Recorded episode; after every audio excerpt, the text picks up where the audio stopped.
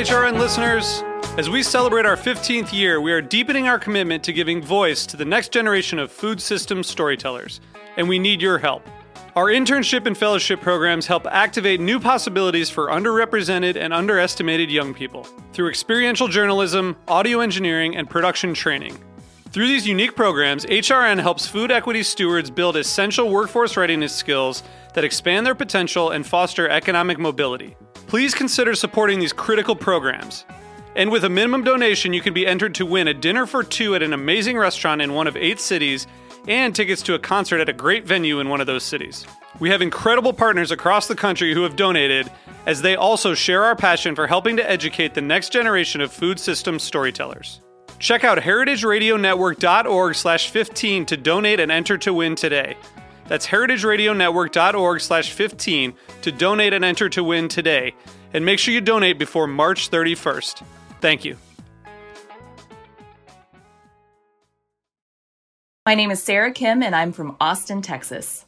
I'm a Cheeselandian because while life is great, cheese makes it better. Go to cheeselandia.com to learn more, and if it's for you, sign up. This week on Meat and Three, we head into the second part of our mini series on global trade, where we talk about all things sweet, from chocolate and sugarcane to the cultural festival that accompanied the growth of the date industry in the US. They're using this romance and fantasy to say dates are exotic and you should consume them. I'd like to think of the food that we eat as archaeological artifacts, in part because the history of humanity is in the stands in your produce market. It's not like other foods. We have very like personal feelings about chocolate. Tune in to Meat and Three, HRN's weekly food news roundup, wherever you get your podcasts.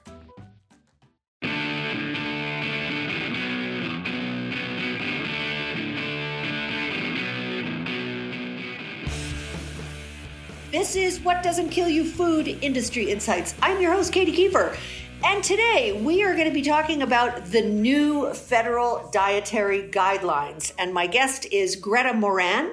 She is an independent journalist who writes for The Atlantic, Grist, Pacific Standard, The Guardian, Teen Vogue, uh, The New Republic, Quartz, Civil Eats, which is where I read this story, The Cut, Popular Science, and New Yorker Online and elsewhere. My God, girl. And her January 28th article in Civil Eats on the new dietary guidelines um, is what brings her here today. So welcome to the show. And thanks so much for joining me. And thanks for letting me postpone in fear of the power outage that never came. But you know, if I had not postponed, I would have had an outage. No question. it's just Yeah, no, axiomatic. Um, I mean, I'm all about safety first, so I'm glad we postponed. Excellent. So anyway, so you wrote this fantastic article. I mean, I literally finished the article and I was like, okay, I got to find this girl because we're talking.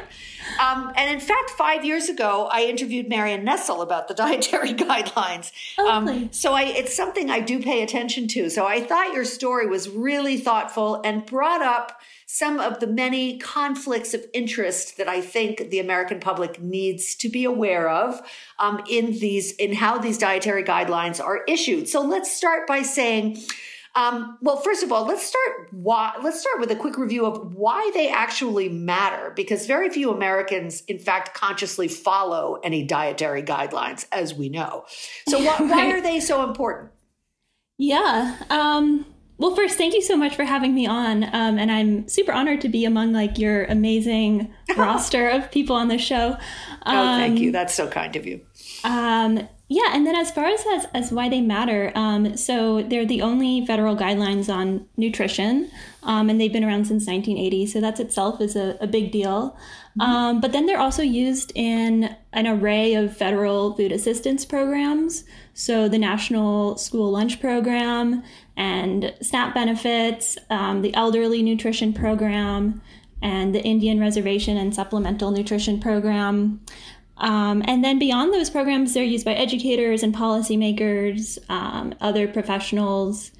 Um, and you know, I, I know most people don't go around to the grocery store like with these guidelines in their back pocket, but they are so they are they are pretty influential in I think how we think about food um, because they are such a primary tool used by educators. Um, So, would you say, like registered dietitians, for example, would be the kind of person who would be pumping this information out to whatever constituency that they work with? For just for an example of an educator, Yeah, would that be the kind of population you're talking about? Definitely, definitely. And I think there's some dietitians that I uh, probably carve out their own route, but I do think it's like foundational to nutrition education. Right, and this is just in, for people who aren't completely familiar with this. This is, you know, when you see uh, folks, when you see the the My Plate, it used to be the food pyramid, and now you see the My Plate um, graphic that has been developed that you know shows you like you should eat, you know, this percentage of meat and this percentage of grains and this percentage of fruits and vegetables. So they really do have, uh, I think, I mean, even a subtle influence on Americans, uh, despite our our eschewing of any sort of, you know I'd say 70% of the population is not particularly conscious um, of the importance of some of these guidelines. Um, and, and that's why your article really struck me was because uh, the importance of these guidelines um, uh, you know is is influenced uh, by a variety of factors but before we get into that i want i want you to explain how the guidelines are are established who writes them and who sets the research agenda um, to develop you know that that decides what questions they're going to address when they when they start developing new guidelines every five years Yeah, um, so they are written by the Department of Health and Human Services and USDA. Um, but before that, the first step in the process is there's a scientific advisory committee that um, provides a report um, that acts as recommendations for the final guidelines. Um, and then after those recommendations come out, uh, the USDA and Department of Health and Human Services write the final guidelines. Um, and then they also, um, this year for the first time, the Department of Health and Human Services and USDA also set the scope of the research agenda. So they came up with 80 questions that then the Scientific Advisory Committee explored. So that was unique to this year. Um, and then also um, in 2000, up until 2005, that Scientific Advisory Committee also wrote the final guidelines. Um, so you see over time, the agencies have had more influence over the guidelines. how interesting so in 2005 that would have been the second bush administration um, now i'm trying to remember who the secretary of agriculture was at the time i've blanked on it but anyway I was doing the show. Was I doing the show? No, I wasn't doing the show. So no wonder I'm blanking on it because I didn't start doing this show until tw- uh, 2010. So it's only been 11 years and I wasn't really paying attention the way I do now. Um, let's talk a little bit about some of the vulnerabilities of the scientific committee selection process um, to corporate influences. That, that seemed, that really struck me in your article.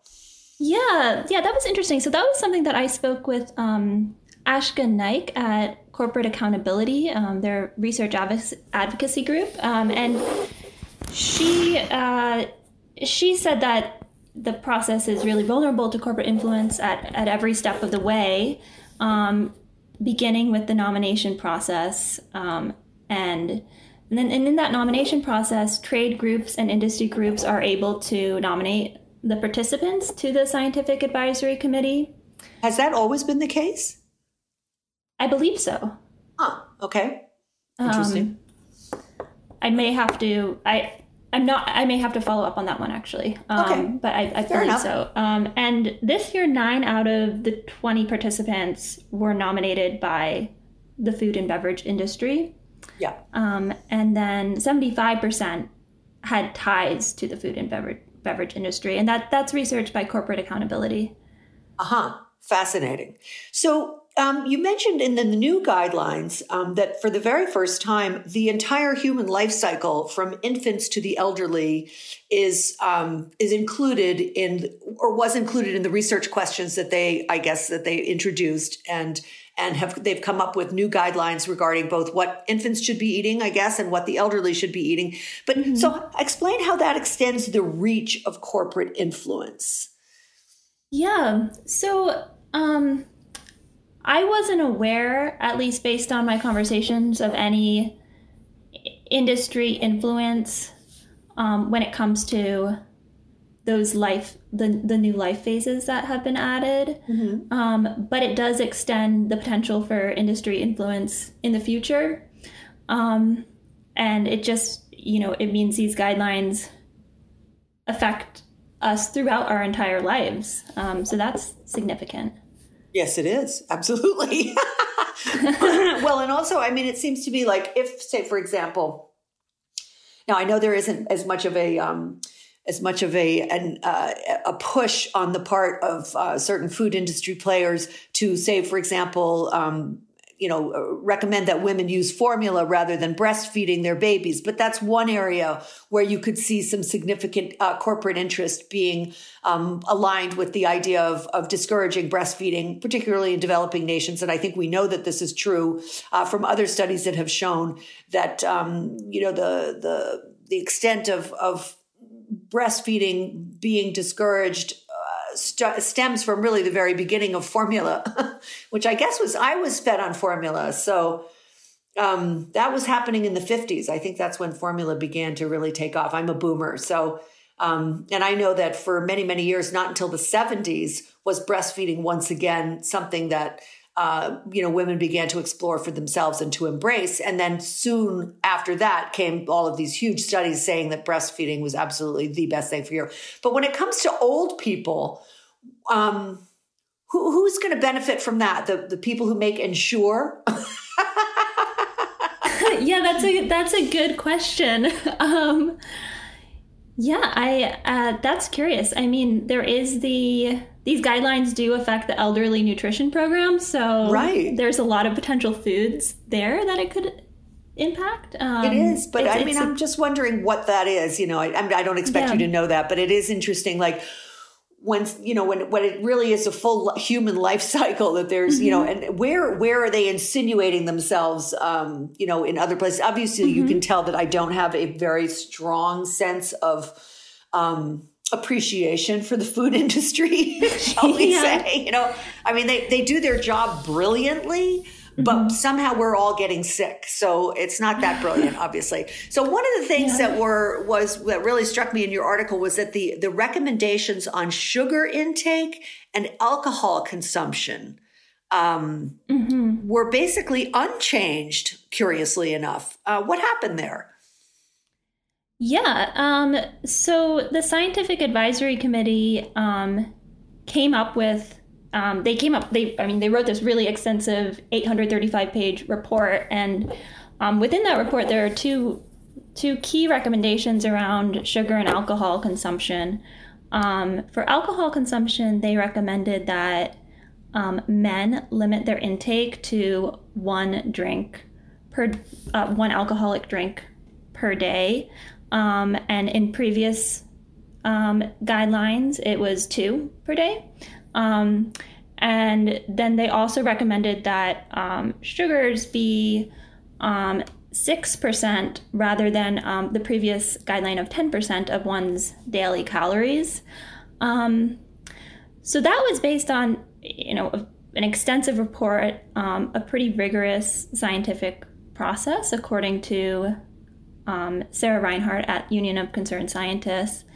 And um, it didn't make it into the final guidelines, and so that that was a really um, one of the more blatant areas of potential ind- industry influence. For sure. Um, so, in other words, yeah. these recommendations to reduce your alcohol consumption for to one a day for men and to reduce your sugar consumption from ten to six, these were just recommendations.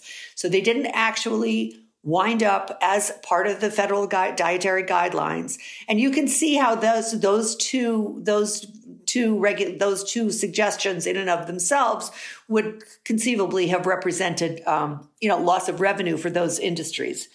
And so I, I thought that was a very clear example yeah. of where those lobbies um, you know had some significant impact uh, when it came to how the USDA and Health and Human Services, both government agencies, ended up writing the guidelines. Because again, let's go mm-hmm. back to the fact that in the past, the scientists wrote the guidelines.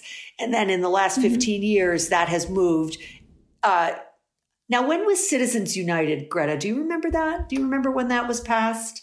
Um, that was not long after that. I don't. Yeah, think. you're right. It does seem like a really aligned timeline. Let's see. Yeah, look it up. I'll just keep talking. No, but I, I feel like, you know, that was a moment because when Citizens United passed and, mm-hmm. you know, lobbies were able to basically pump as much money as they wanted to uh, into whatever, you know, candidate uh, they felt like or whatever congressman or senator, senator, whatever. Um, it seems like that was a moment when when this kind of dark money, as my own state senator um, or my own national senator, excuse me, uh, you know, Senator Sheldon Whitehouse uh, calls dark money is always going on about dark money and, yeah. and, quite rightly so. And I feel like that, that, you know, th- this is a clear example of, of a place where dark money may have had some influence on the, on the two agencies, government agencies that were required to write these guidelines. So anyway, I'm going to move us on from that. But um, if you happen to take a, you know, see that, just, you know, sing out in a minute or so, but let's move on to, now, there was another question that I thought was interesting um, and you corrected me there, you know, in the past five years ago when they were doing the guidelines, there were some very interesting um, suggestions. For example, the guidelines suggested that a plant based diet might be better. That didn't come anywhere near this particular set of guidelines. Mm-hmm. And then also there were questions five years ago about how much meat you should eat, how much salt you should eat, um, you know, questions about ultra processed foods. And you pointed out to me that those, those were not even addressed. What mm-hmm. happened there? Yeah. So, um, well, for, for this year, um, for the first time, the agencies, um, Health and Human Services and the USDA, um, determined the scope of the guidelines. Um, and so they excluded red and processed meat, salt consumption, ultra processed food, um, sustainability, climate change, all social issues, race. Those are all um, not within the. They came up with 80 questions for the advisory committee to explore, and those those issues were all not part of it. Um, and then even before then, um, in uh, 2015, when there was, um, as you're saying, a lot of conversation around um, plant-based diets, and um, for the first time, the the advisory committee recommended a plant-based diet because of because it's more sustainable um, and they linked um, meat consumption to greenhouse gas emissions for the first time. So that was really significant, but then that ultimately didn't make it into those final guidelines um, because the agencies um, determined that it was outside of the scope after the meat industry um, really extensively lobbied against against that. And um, and then in 2000, just a, a couple months later, um, in 2016, um, the scope was more formally limited um, in a, a, in a, a bill. Um, really? So, yeah. Literally in a bill that was passed saying yeah, we a, can't that dietary guidelines should not be including issues of sustainability or um, you know or i don't know racial questions around diet and how diet has an impact on the health and well-being of you know black indigenous people of color which of course we've seen you know writ large in the yeah. covid epidemic um, yeah, and it didn't explicitly say that, but it did limit the guidelines to. It was an agriculture appropriations bill. It limited the guidelines to just um, nutrition and dietary science. So the way that has been then applied is by excluding all of those other really important issues. Mm-hmm. And you know, it comes back to the to you know my interview with Mark Bittman, which you know got an incredible amount of you know I've been doing this show for eleven years, and like everybody just went crazy over this interview. I'm like, really? Why? I mean, what? You know, good book, but um, but one of the things that I really drilled down on with Bittman was this kind of really old notion that dates all the way back to the 17th century um, of, of, sort of compartmentalizing or, or reductive thinking of like just breaking things down so everything is instead of being a holistic representation of how food and, and the planet and the people are all supposed to work together. We're gonna, we're going to break it all down into these little individual components. Um, and, and I think this, this is a perfect example of that, um, that very outdated uh, form of thinking being applied to 21st century um, recommendations about, you know, how we're supposed to take care of ourselves. Um, but let's talk for a second about um, the the public commenting process on the guidelines because there is a process for that. Mm-hmm. And those those comments come from whom? Where where do they come from? So they come the va- the majority comes from industry groups, um, and then but then also any anyone is able to submit a public comment. Um, even citizens can submit a public comment if they want to. Um, and there were um, so there was a comment period um, on the draft conclusions of the guidelines. I mean, of the um, sorry of the advisory committee. Um, and then after that advisory committee came out with their recommendations, there was another comment period. Um, and in the initial comment period, the group uh, corporate accountability, accountability found that 70% of the comments came from industry groups. so it's it's pretty staggering. Surprise! yeah, it's, it's a lot. Um, and then one thing that I found interesting was in the oral comments, um, which took place on August 11th. Um, there was a representative from the Distilled Spirits Council and then another representative from the Beer Institute. And they both made a really similar argument saying that there wasn't a quote preponderance of evidence to support the alcohol recommendations and then and that it was going against the advisory committee's charter to make scientific based recommendations. And then the very next day um, we had 27 members of congress send a letter to the usda and hhs secretaries you know using the same argument using this the same phrase preponderance of evidence and and making the same argument around the committee's charter. So i thought that was pretty striking. Yes. So you're saying let me just see if i get this right. So you're saying that 27 members of congress in addition so this this who gave the first who gave the initial comment that about uh you know who was the first person who who suggested that this should be outside of the scope of this and then it was echoed by these 27 congressmen let me just get that drilled down on that for a second yeah i don't know who exactly was the i think i think a lot of industry groups were making sort of a similar argument but definitely um, the distilled spirits council and beer institute so they said that. it first and then mm-hmm. a day later HHS and the USDA get a letter from 20 signed by 27 congressional representatives. Mm-hmm. Were they all Republican or was it a bipartisan uh, it was a bipartisan anti-scientific effort. Uh huh. yeah. Which just goes to show you that yeah. dark money finds its way pretty much everywhere, doesn't it? It's, it's true.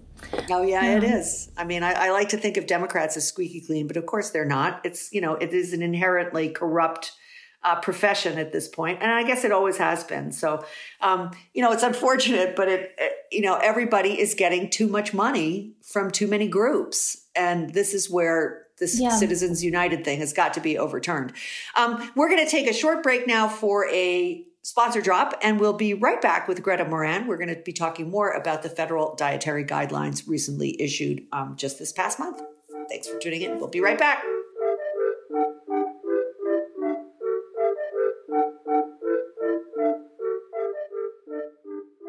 My name is Sarah Kim, and I'm from Austin, Texas. I'm a Cheeselandian because while life is great, cheese makes it better. Wisconsin cheese has proven time and time again to be a delicious expression of craft, hard work, and tradition. As a Cheeselandian, I'm able to share a Gouda experience with fellow cheese and food lovers nationwide, as well as connect with cheese producers and cheesemongers, taking my love of cheese to another level. I invite you to join Cheeselandia because during these difficult times, it has been even more important to take it easy and get cheesy. The Cheeselandia community and events have been the glue helping to keep us together and connected, and I would love it if you would join me. And let's face it, if you hear the word cheese and get a little hungry, then you've found a place you can call home. To find out more about Cheeselandia, go to cheeselandia.com.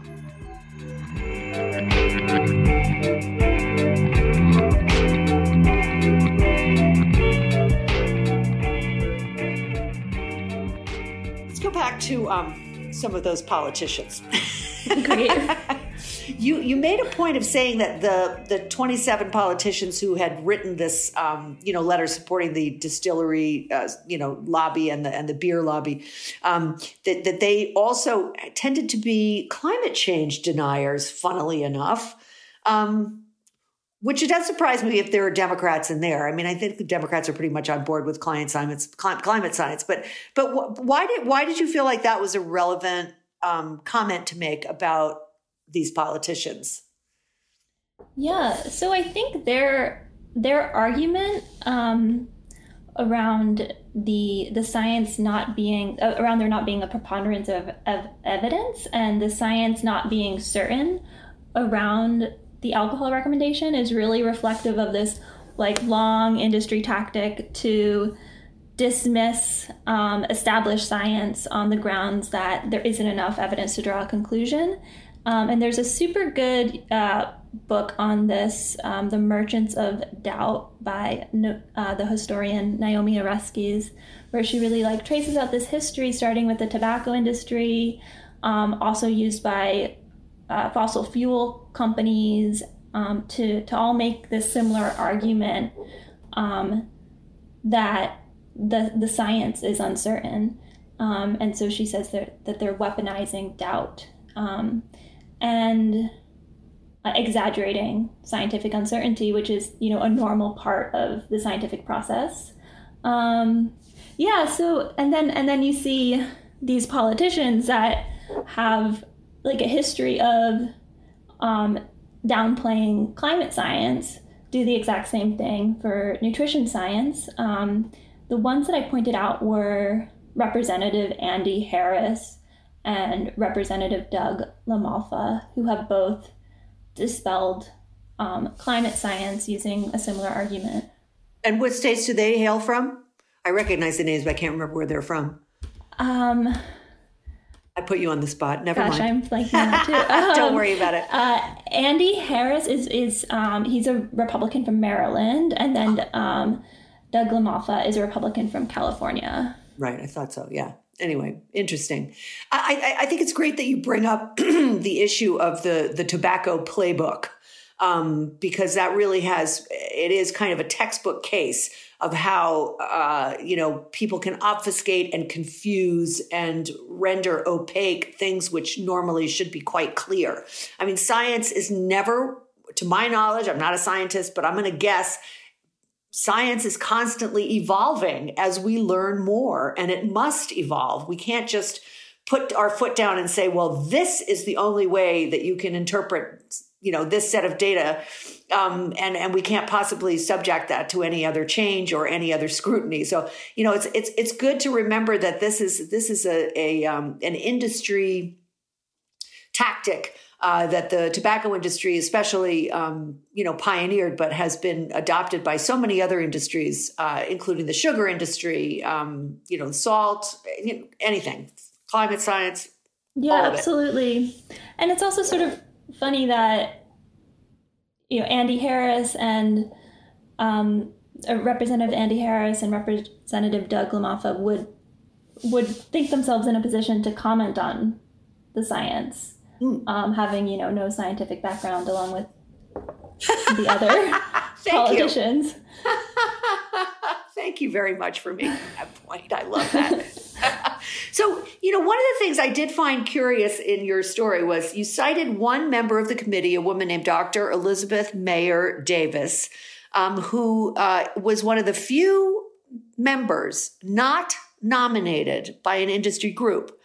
And yet, strangely enough, she did not push back on the failure to carry forward updated recommendations on the sugar and alcohol consumption. And she also disavowed industry influence on the final guidelines when, as you clearly state, the industry has nominated nine out of the 20 committee members. So what, what made you, what, what do you, you know, what, first of all, what organization was she from? I've forgotten, but what made you think, or, or you know, why, why would she take that position? I guess is what I'm asking. Like, why wouldn't she push back when mm-hmm. she knows that these things are really wrong? Hmm. Yeah. So, um, so she's at um, University of North Carolina, uh, Chapel Hill, and um, she is um, You know, I think that she was speaking to her experience on the committee, which um, it's interesting. I, I, you know, Sarah Reinhardt also said that the committee's process is a rigorous process. That they did come out with a, a really extensive um, 835 page report, and that followed scientific processes. Um, so I think that it's curious because I think that that that actual process is rigorous. Um, I do wonder you know, obviously the, the, the industry wouldn't be nominating committee members if they didn't think they would get something out of it. Of course. Um, but I I do um, I do understand her point there. Um, and then, but she she was disappointed by the fact that the alcohol and sugar re- recommendations didn't make it into the final report. Um, and she stood by the committee's recommendations. Um, and she did say that um, that the, the, the, I guess the one good thing is that they were still recommending less alcohol and, and sugar. less sugar. And so, so in so other that- words, they, they hadn't completely thrown the baby out with the bathwater on that. Yeah. They were they were still recommending a low a lower consumption than in previous decades, um, even though it didn't go as far as she would have liked it to go. yeah, exactly. But. I, I just thought it was I thought it was fascinating that she did. I would have pushed back really hard on that, but you know because those those are especially the sugar thing. I mean, the science around sugar has become so clear. Again, ever evolving, but so clear uh, that it is so detrimental to human health, and that our sugar consumption is is clearly out of control in this country. I mean, you know, our dependence on soda, the amount of sugar that's in all processed foods. Anybody who looks at their labels knows that. You know, you look at your food labels, and I must say, I never go shopping. I mean, I rarely buy anything that comes in a jar or a box, but you know, when I do, believe you me, I'm looking to see what's what else is in there. I mean, even when I buy a jar of peanuts. You know, it's like a lot of times your peanuts have been treated with sugar, with salt, with MH, uh, with um, whatever MSG, uh, and a host of other you know chemical compounds that enhance the flavor and make them more snackable. Something you want to eat ten times more than you actually need to eat. No, exactly, exactly. Yeah. Um, So the other thing that you mentioned in the article is an organization called ILSI, which got a big expose in the Times about a year and a half ago, and I think I interviewed the author of that that article as well. And um, and one of their members. Uh, uh, the role of, of their one of you know one of their members is also in the Trump administration as USDA's acting chief scientist. Um, and I, I just, you know, can you just remind people of what the ILSI is and sort of how, what their role has been in terms of um, kind of a shadowy group that has a lot to say about American nutrition but doesn't have a big footprint? Yeah. Um, so, uh, yeah, and, and then that acronym stands for the International Life Sciences Institute. Um, and I would recommend that people go to that New York Times article because I think that really laid out clearly um, uh, their their role in shaping food policy throughout their throughout the world, um, and then the funding that they receive from corporate food industry groups and agribusiness groups, um, including DuPont and Pepsi, General Mills, and then until very recently, Coca Cola. Coca Cola um, just split from from ILSI, and I think, you know, I think that's probably because um, they they've been questioned more, and I think people have been really, uh, you know, after, especially after that expose, people have been noticing and acknowledging that this this is a shadow pro sugar industry group. Um, yeah, and then um, there it was so uh, Chavonda Jacobs Young, uh, the chief scientist in the Trump administration's USDA, um, was also a, a government liaison for ILSI's board of trustees. Um, Yeah. and then also half the participants on the advisory committee had ties to ILSI. Um, That's disturbing. yeah. So, so we had we had nine. Let's review. We had nine people who were nominated by various corporate factions. Then we have another eleven people um, who may or may not be independent from ILSI. Uh, can you give us a little, you know, clearer picture of what that influence might might have been? Yeah, that's exactly right. I mean, I think well, the tricky thing is I I can't really beyond that those connections. Um, it's not clear how how what role that influence may have played if it if it did play a role at all. So um, yeah, I think that I yeah I think that this reporting was looking mostly at um, areas that the process is susceptible to corporate influence, but you know I, I would be curious to find more answers and as to how Yes. Well, what I'd like to see is is you know scientists, and I know it's really hard to find them. I mean, I remember back in the day, I used to do publicity for books, and I, I remember doing publicity for a fantastic book called University Inc.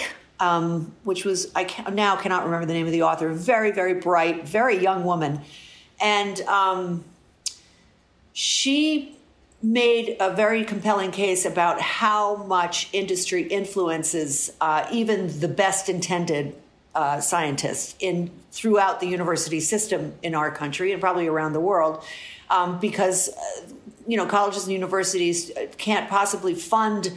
Uh, as much research as these scientists want to pursue, and so they are, of course, ever obliged to to look for grants and and money from various individuals uh, and entities, and those are often corporations, which then skew the science the way that they want them to. So, um, you know, the this this whole uh, sort of difficulty in in identifying someone who is sort of industry free or or you know really literally a free thinker or somebody who isn't beholden in some way to some corporate entity is is is is a challenge. But i think it's it's kind of where we got to go with this because otherwise we'll never get away from uh, from having guidelines like this um, you know that that yeah. ignore ignore the important things like last the last guidelines when they when they linked diet with climate change and when they said that the plant-based diet was recommended. And you know somehow of course under the Trump administration you would expect that that would be ignored.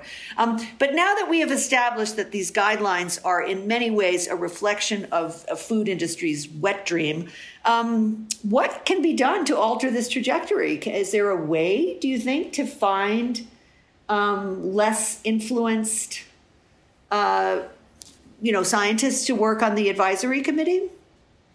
Yeah.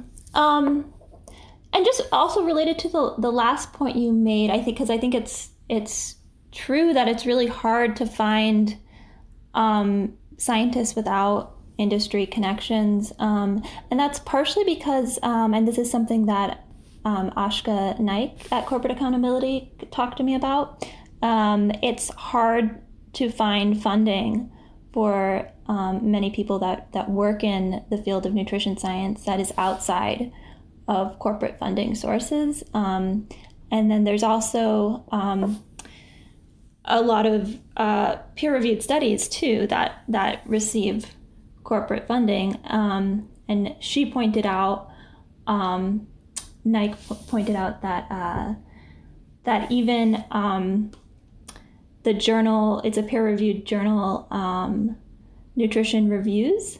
Um, it's uh, published by Oxford University Press and ILSI. Um, so it just there's there's Ouch. a very it's it's a problem. The problem with the dietary guidelines extends so far beyond the dietary guidelines to to to a certain extent to the field of dietary science as well. Um, although there's also really rigorous science, of course, being done within this field, but there she so she recommended that um, there be more transparency um, within the broader field too about about uh, corporate funding and, and, more resources um, outside of corporate funding pools. And then um, uh, she also recommended um, prohibiting trade and industry groups from nominating participants to the advisory committee um, and creating more yeah, and creating more transparency around the committee members' um, industry ties, um, and then ensuring that um, the officials at HHS and USDA also don't have industry ties, um, which is looking more promising now. Well, it, a little bit. Yeah, a little bit. A little yeah. bit. Um, I, I, I want to just say that, that um, you know, Marion Nestle, who is a total hero of mine, I absolutely love the woman.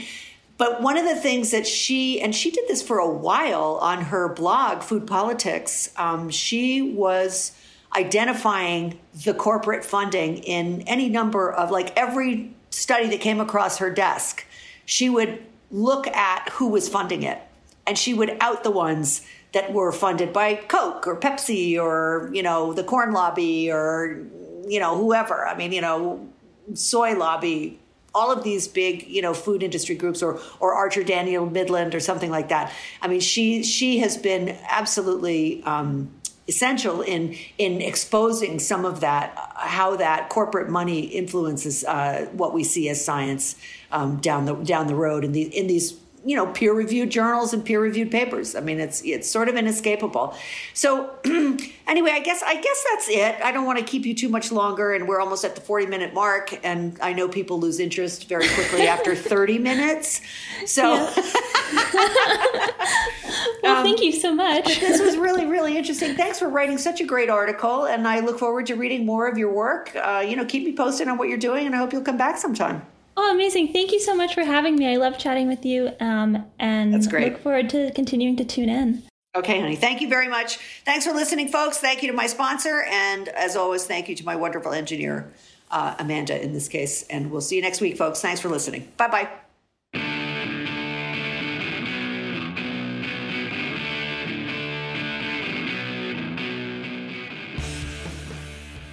What Doesn't Kill You is powered by Simplecast. Thanks for listening to Heritage Radio Network, food radio supported by you. For our freshest content, subscribe to our newsletter. Enter your email at the bottom of our website, heritageradionetwork.org. Connect with us on Instagram and Twitter at heritage underscore radio. You can also find us at facebook.com slash heritage radio network. Heritage Radio Network is a nonprofit organization driving conversations to make the world a better, fairer, more delicious place. And we couldn't do it without support from listeners like you. Want to be a part of the food world's most innovative community? Subscribe to the shows you like, tell your friends, and please join the HRN family by becoming a member. Just click on the beating heart at the top right of our homepage. Thanks for listening.